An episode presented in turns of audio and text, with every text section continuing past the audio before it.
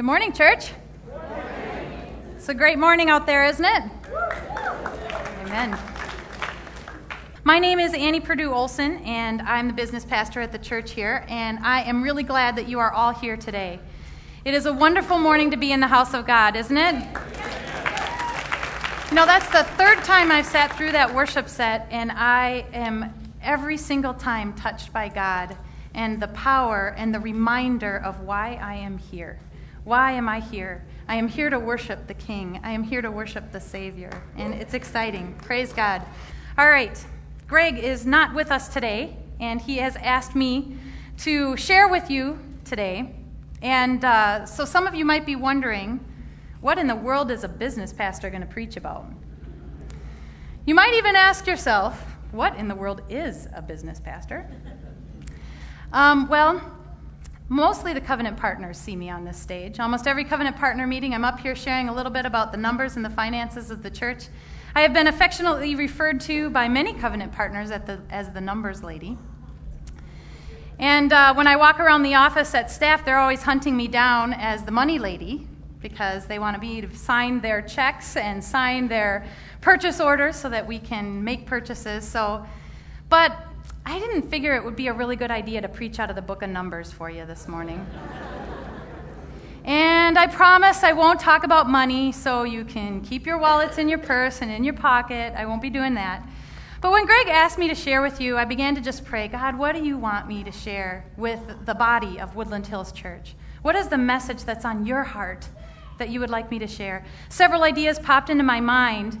Um, but there was one that really stuck and really felt that God wants me to encourage you uh, this morning with a word about encouragement. It's kind of a lesson He's been teaching me over the last several months. So, we're going to break down some scripture about encouragement this morning, but before we get into that, I'd like to open us up in a word of prayer.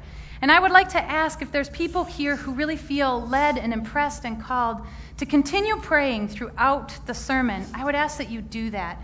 God has been doing some wonderful things, and I believe that the power in intercession and prayer as we move forward in ministry is really important. So let's open in prayer.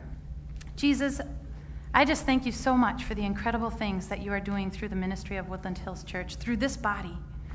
These people who are here today, Lord Jesus, we are here and we are crying out for more of you. Lord, we want more of you in our life. We want to experience you in incredible ways. And Lord, I pray that through our time together here right now, we will experience you. We will experience your power. Lord, we will experience your realness. We ask that the message that goes forth today will be your message, that your heart will be revealed and that your words will be spoken. Lord, I pray that you will instruct my tongue to share your voice, your heart, for the body of Woodland Hills Church today. Thank you, Lord Jesus. In your name we pray. Amen. Amen. Amen. If you've got your Bibles with you today, you can turn to the book of Hebrews. Hebrews chapter 3, verse 13. I'm sure I've read this verse multiple times in my life, but it never hit me like it did a couple of months ago when I stumbled across it. And we're going to break this verse down quite a bit here today. Hebrews chapter 3, verse 13. But encourage one another daily, as long as it is called today, so that none of you may be hardened by sin's deceitfulness. Encourage one another daily. Daily. Seems pretty clear, doesn't it? Encourage one another daily. When I read that, I had to ask myself do I encourage someone every day? Is that something that I really do daily? I mean, I've read scriptures about praying without ceasing and and all of those things, but, but encouraging one another daily has not been something that's really stuck into my lifestyle. Encourage one another daily. I don't know if I do that. But Scripture doesn't stop there. The Scripture goes on to say, encourage one another daily as long as it is called today. As long as it is called today. When Scripture is repeating itself like that, we've really got to pay special attention. What is the point? What is the emphasis that the author is trying to make here? I think of it as, you know, everybody has gotten those emails where somebody sent you an email about something that's happened and then they put exclamation points after the sentence. And when they really get like wanting you to make, make a point, they hit hold the button down and you get like a million exclamation points after it. That's what this scripture is doing here in scripture. It's saying, encourage one another daily. Exclamation point, exclamation point, exclamation point, exclamation point. Encourage one another daily, as long as it is called today. Is it still called today? Yep. yep. Are you encouraging someone? That is the emphasis of this scripture. That's the point here that the scripture is trying to make. There's something about this urgency that caught my eye. Why is this so urgent? When I have in the past thought of encouragement, I never really thought of urgency about encouragement. You know, I, I, I, think of encouragement as a compliment. You look really nice today. You guys are a good looking crowd. You know that? You really are. That's what I think of when I think of encouragement. You did a really good job on that project. You know, that's kind of what I think of. It, the image I get in my mind is of like a parent on the sidelines, and your kid is, is playing the sports game, soccer, basketball, and you're there going, Great shot, good job, go for it. More of a cheerleading thing is kind of what I've always thought of when I thought of encouragement. But when I read this scripture, it seems like something more is there. So I have to take a look at this. And so it got my curiosity up and began to look through scriptures. What is scripture saying about encouragement? Encouragement is to affirm. Affirmation is incredibly important. We need the compliments and we need the cheerleading. We need affirmation. Affirmation is more than just cheerleading, too, though. Affirmation is really about affirming someone for who they are in Christ, for what they have done and what Christ has done in their life. The Apostle Paul was an amazing affirmer. In all the letters that he wrote to the churches, in the New Testament, he affirmed those churches over a hundred times in those letters. Affirmation characterized every single letter that he wrote. In 1 Thessalonians, the first chapter, in 10 verses, he aff- affirms the church 12 times. 12 times in 10 verses. Affirmation is incredibly important and it characterizes Scripture. So, affirmation, encouragement is to affirm. Very, very important for us to get that message. We need to be affirming one another, just as Paul did to the churches. But I think there's more still. 1 Thessalonians chapter 3, verse 7 says, Therefore, brothers and sisters, in our distress and persecution, in our distress, when we were at the bottom, when we were without hope, when things did not look so good, we were encouraged about you because of your faith. When Paul and his colleagues were at the bottom, they were not in a good place and they heard the news of the Thessalonians. And they heard about their faith, and they were encouraged. Encouragement is to testify. Encouragement is to tell the story of what God is doing in your life, in our lives. We need to be communicating about what, how God is at work. We need to hear the stories of how God is moving. Because in our moments of distress, in our moments of persecution, hearing those stories can lift us up, can build us up. Encouragement is about testimony. Have you ever had those experiences in life when someone comes and they're telling you a story about what God did in their life and you can see God all over it? It is totally a God thing and it just sends chills throughout your body. You feel your skin crawling because of the excitement that you feel. That kind of encouragement is biblical, and we need to be communicating about how God is on the move in the kingdom and in the lives of the people around us. Encouragement is to testify. But I don't think we're done here. I think Scripture has more to say about encouragement. In Romans chapter 15, verse 4, for everything that was written in the past was written to teach us, so that through the endurance taught in Scriptures and the encouragement that they provide, we might have hope. Scriptures were written, the stories of Scriptures, the messages that were taught in Scriptures were written as an encouragement. They are an encouragement that gives us hope. Encouragement is about giving hope. Have you ever felt hopeless? And you ever felt like, okay, there is no hope anymore? And you open up the Bible and a scripture just jumps out at you and it just pops out at you and it gives you the message that you needed right at that moment? I've had experiences at, at times in my life when I've really been down in the depths and I've asked a couple of people to pray for me. I recently had this happen to me and I asked a friend to pray for me and he emailed me just a scripture reference. He says, I was praying for you, and I got this scripture reference, and he just emailed it to me. I read that verse and had to memorize it because it had such a profound impact on my life. The power of the scriptures to give hope, and the power of our relationship with one another to give hope right at the moment that we need it the most. Encouragement is to give hope. So that gives us a little bit of a broader perspective of what the Bible is saying about encouragement, the importance of the context biblically. Encouragement is a very powerful thing. Encouragement is a very important thing throughout Scripture. But now we got to come back to this Hebrews 3:13. And I want to look at the context of Hebrews 3:13 a little bit. When I read the context around Hebrews 13, I was expecting to find verses that were about encouragement, about building one another up, about being a body of believers, uh, loving one another, caring for one another. But that's not the context of this scripture. The context of this scripture is actually in a warning against unbelief. The context of this scripture is all about a warning. The author of Hebrews is writing to the Jews, and he's saying, he's reminding them of the story of their ancestors. And when they left Egypt, and they were wandering in the desert for 40 years, and God performed miracle after miracle after miracle for them to demonstrate his care. And he provided food for them, and he gave them direction, and he was present with them throughout the wilderness. And yet, in spite all of that, their hearts went astray. And the author is reminding the Jews of the day of this message and challenging them not to let their hearts go astray like their ancestors did. Right in the middle of this warning, in the context of this warning, it's like the author stops for a minute and says, instead of following in the footsteps of your ancestors, encourage one another. If you don't want your hearts to go astray, like your ancestors' hearts went astray, then you need to be encouraging one another. It's that urgent, it's that important that we're encouraging one another. So, encouragement is to give counsel. In this context, there's a warning and a challenge that's being laid out to the Jews of the day and it is about giving counsel. So, encouragement is so much more than just cheerleading or just a compliment.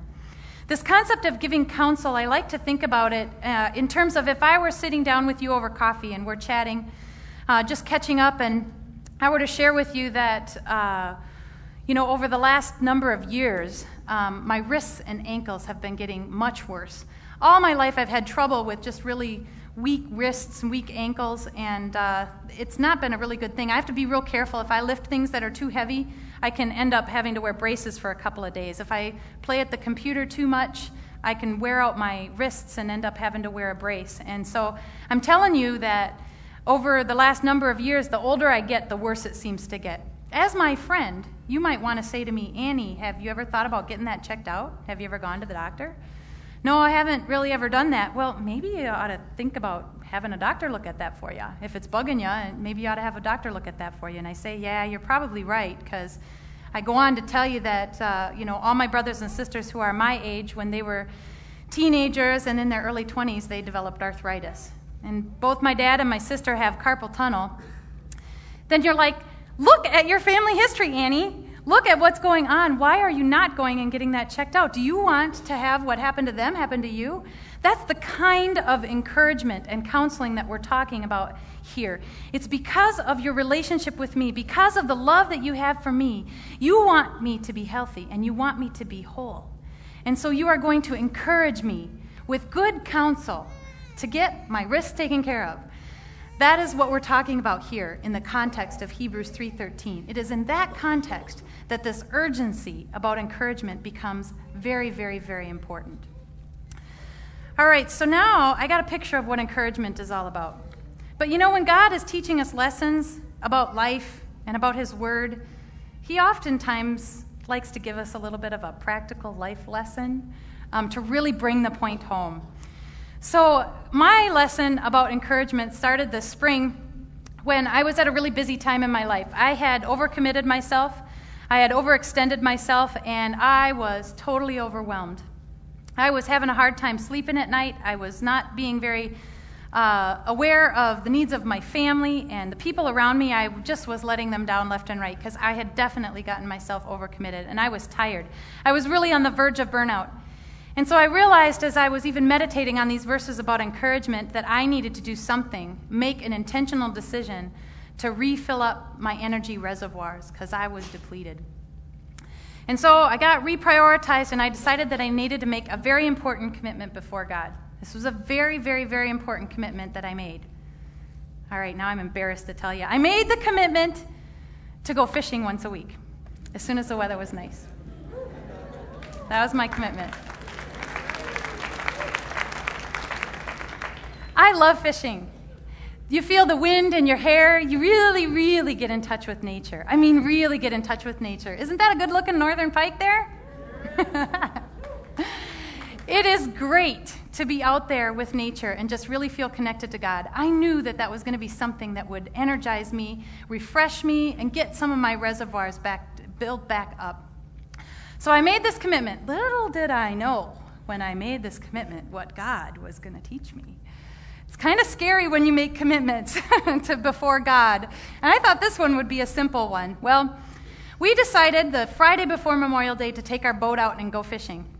So we get in the boat and we shoot off from the dock and we go to find that favorite fishing spot.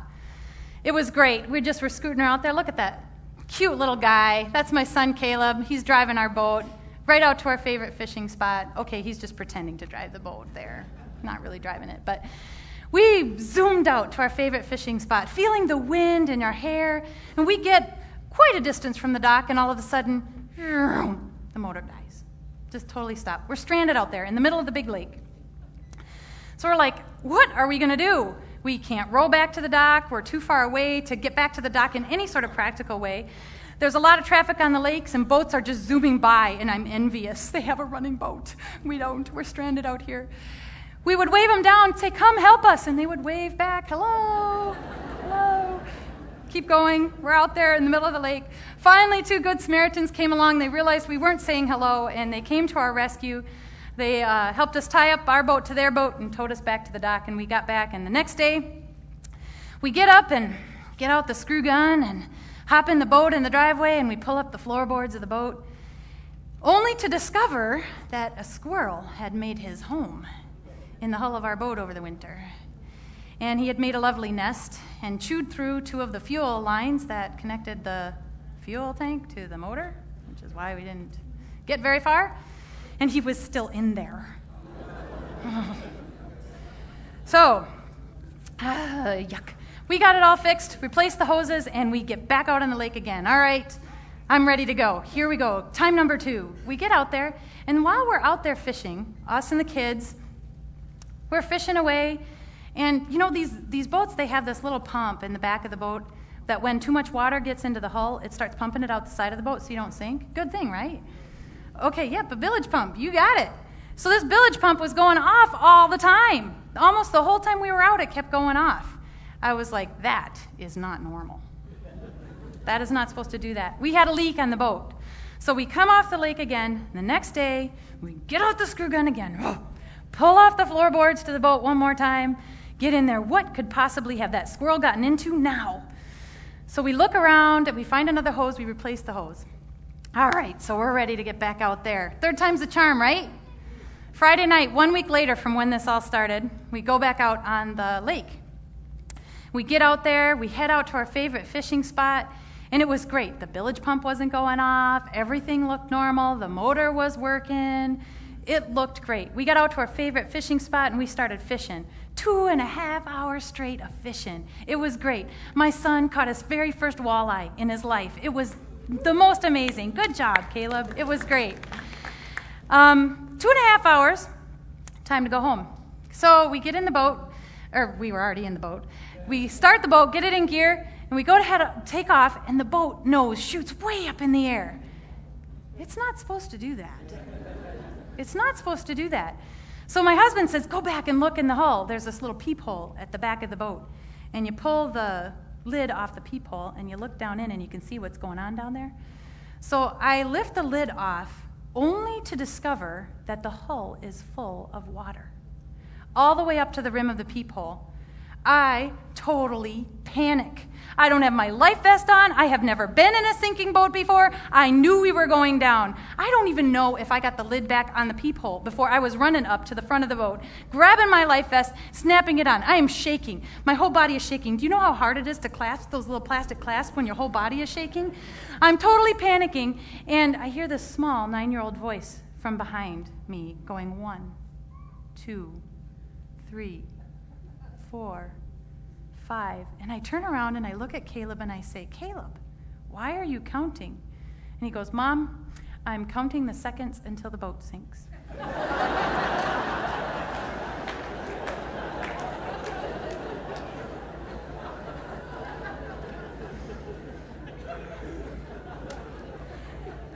he and I were both totally panicked we were going down. We knew we were going down. My husband, who was much more experienced than the two of us, was much more calm, and he calmly started the motor and just slowly creeped our way back to the dock. And we got to the dock and we unloaded the boat, pulled the plug, and dumped gallons and gallons and gallons of water out of the boat. Went home again. The next morning we got up again, got out the screw gun again, and all of a sudden this isn't feeling so much like a challenge anymore. This is feeling like a real frustration. Pull the floorboards off the boat again and only to find out where the leak was was there's this other little pump in the back of the boat that was broken and letting water come in. So we capped it off. All right now i'm exhausted and i'm tired but i'm ready. I'm ready to go out and try this thing again. So we go into a smaller lake this time and we're going to hang out right by the dock. We're not going to get way out there anymore. I've learned my lesson. So we go to the lake head out by the dock and the motor won't start the batteries are dead. I have had it. I hate boats. I hate boats to this day. I hate boats. I'm thinking dock fishing sounds like a much better commitment to make. I'm just going to throw a line off the end of the dock. It was not, I was not a happy camper. When I was going home that night, I was just fuming inside. I was frustrated that I'd ever made this stupid commitment. It was the stupidest commitment I'd ever made. I was so mad. And in that moment of my frustration, I saw a picture, I think God gave me that picture, of what our lives are like sometimes. And the reason that encouragement is so important is because so many times we are bombarded with the hardships of life. Every day we are bombarded with difficulties that we face in life. And sometimes, just sometimes, we feel like it's only seconds until our ship sinks. And we're sitting out there in the middle of the lake because you know what? If that battery would have died one day earlier, one day earlier, we were stranded out there with a boat full of water. We came this close to sinking in a boat. I thank God that we didn't, but the reality is, is that a lot of us feel like that in life, that we're just seconds from the boat sinking, and we're just counting it down until, because there's nothing we can do, we're counting it down until we sink. The reason for the urgency of encouragement is because we face trials and sorrows that make us very, very weary. And when we're weary beyond weary, it's the encouragement from one another that can build us up and keep us going so that we do not have to go down with the ship. That's the reason we are a body of Christ. The reason we are here, the reason we are a community is to be able to build one another up and share life with one another. Isaiah chapter 50, verse 4 The sovereign Lord has given me an instructed tongue to know the word that sustains the weary he wakens me morning by morning, wakens my ear to listen like one being taught. Encouragement isn't just a simple, flippant comment that we do because it's socially nice to do. Encouragement is an instructed tongue by God. Because when we speak encouragement to one another, we are speaking the very words of God. And it is God giving us the courage to keep on keeping on when we feel like giving up. That is the power of encouragement. Now I want to get us back here for a minute to this Hebrews 3:13 because there's more to this verse here. Besides the urgency, there's really a reason here. In the middle of the verse, it says, "Encourage one another daily as long as it is called today, so that none of you may be hardened by sin's deceitfulness." So that there is a reason for the urgency of this encouragement message. And the reason is because this world is filled with negativity. This world is filled with sin, and we are bombarded with this every day of our lives. Encouragement is connected to warfare. If we are not encouraging one another, then we are opening our brothers and sisters in Christ up to attacks from the enemy. That's how important this message is, because without encouragement, there can be a hardening of the heart that can happen. You guys know what life is like. You know when you go into your workplace, when you go into the grocery store, when sometimes even in our own homes, the conversations, the actions are filled with negativity and criticism. We're bombarded with it every day. If you watch TV at all, you are bombarded with negativity and, and criticisms and all of the yuck that's there. That's what our world is all about right now. In a 2005 Gallup study, only 45% of the U.S. adults that were surveyed reported that people can be trusted. That means 55% of Americans believe that you can't be too careful when it comes to people. There's a lot of mistrust in this world. And mistrust, when you start down the path of mistrust, it has a cycle about it. See, people let us down. They do. It's life. Nobody's perfect. And people aren't going to meet our expectations. And when that happens, it's pretty easy to get, start getting skeptical about it. People can't be trusted. You just can't be too careful. And then you let that skepticism grow. And as that skepticism grow, you start keeping people at an arm's length. Because if you can't be trusted, if, if they can't be trusted, you don't want to let them close at all because they might hurt you. So you keep them at arm's length. And when you do that, you start feeling isolated. And then you start feeling alone. You start feeling like it's you're the only one. So then it becomes pretty easy to become dependent only on yourself. And you start depending only on yourself. And as you depend on yourself, then your actions start taking on an attitude of looking out for number one, looking out for me, because I'm the only one I can depend on. So I'm going to have to just count on me and look out for me. Can you see how the cycle of mistrust can lead us right down the path of the hardening of our hearts? That's what Scripture is talking about here. We do not have to have a hardened heart. We do not have to let the effects and the ways of this world, the messages of this world, we don't have to let those in. In here, in this community, in this church, it should look different than what it looks like out there. The criticism and the negativity and all of that that's out there shouldn't be a part of our lives here. We should be encouraging one another and, and being countercultural. We don't need to do that. Now, this is the hardest thing in the world to do. This is one of the hardest things to do. I have many, many thoughts of how I could encourage others, but taking the action to do it oftentimes com- becomes really hard. Because you see, all around us, the world and Satan, it's all about tearing us down. It's all about tearing us down, not building us up. Encouragement is meant to build us up. Encouragement is about coming alongside someone and really believing in them and empowering them through your words and through your support, an investment of time in a relationship to believe that God can do in them and through them things that everybody else might think is impossible. That is the power of encouragement. You know, this is the hardest to do with people that are closest to us.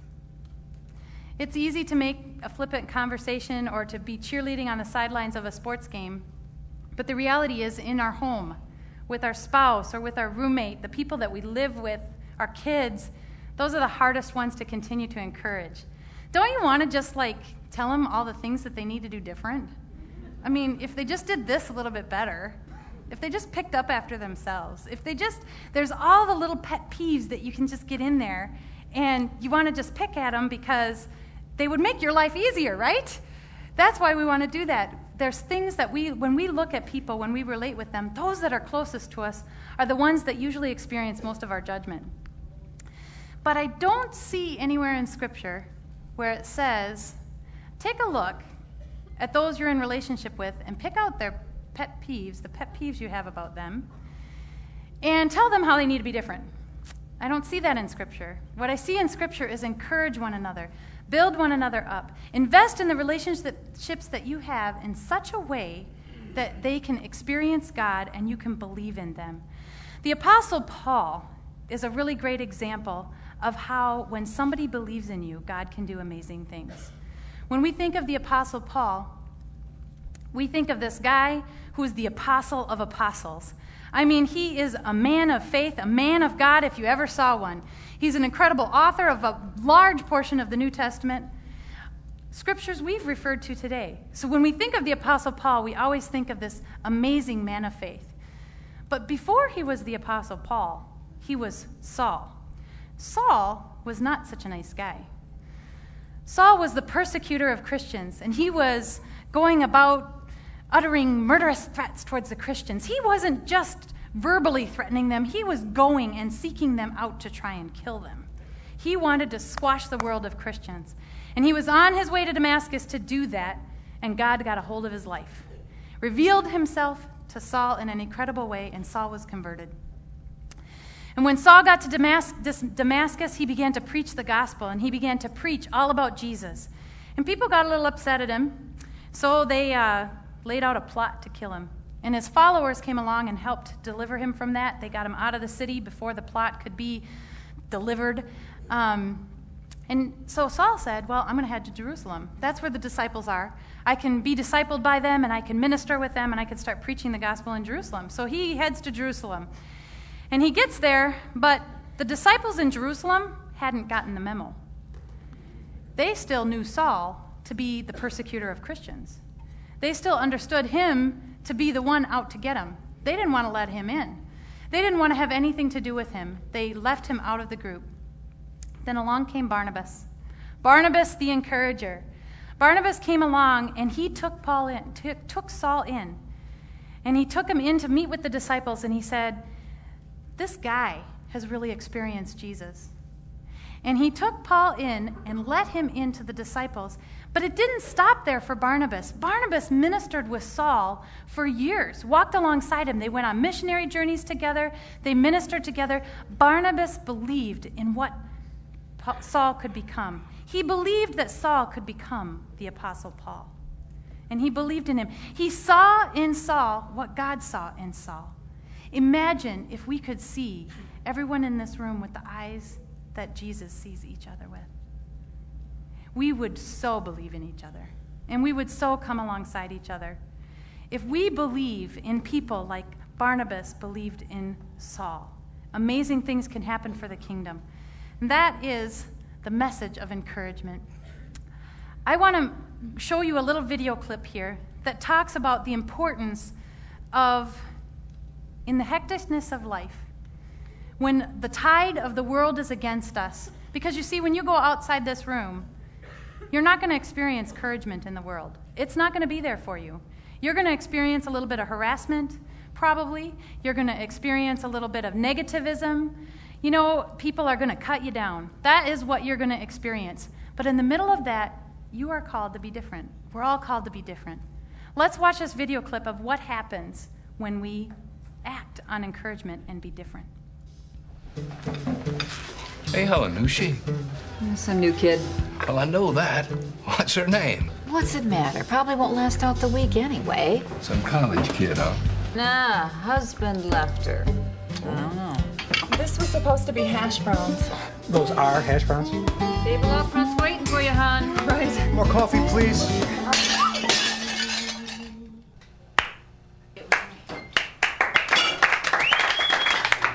Don't tell me. Two number twos with hash browns? Sometimes when we least expect it, grace enters our world. What'd you do that for? In that moment, Cause. we have a clearer understanding of Jesus Christ.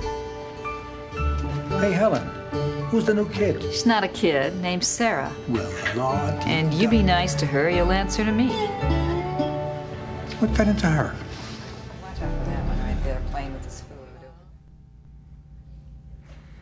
Got into her?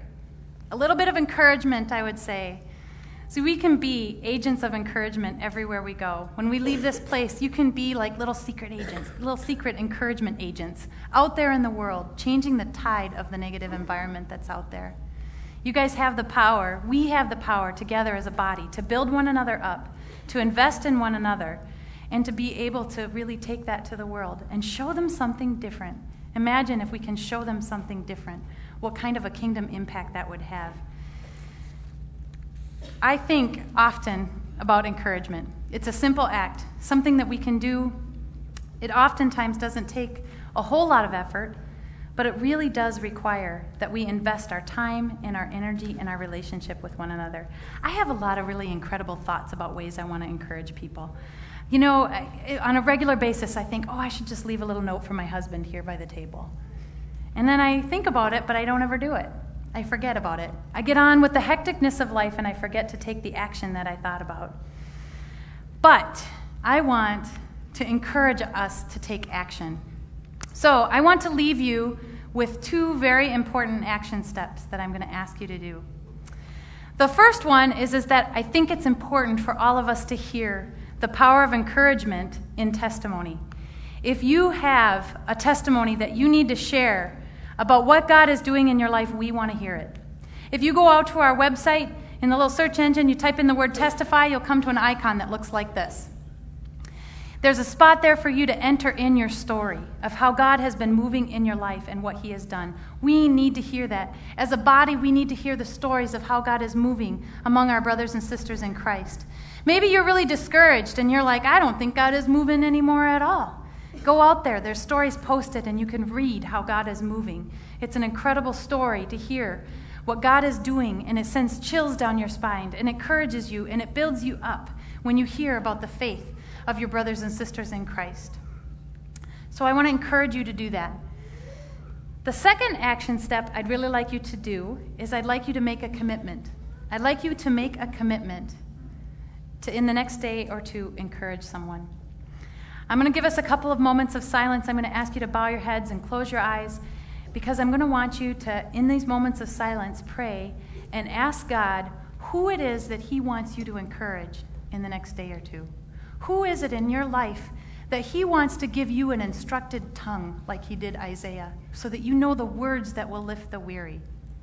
Who is it that He wants you, and how does He want you to do that? And I want to just take a few moments of silence, and I ask that each of you will seek God and ask Him to reveal to you the action step you should take as an encourager.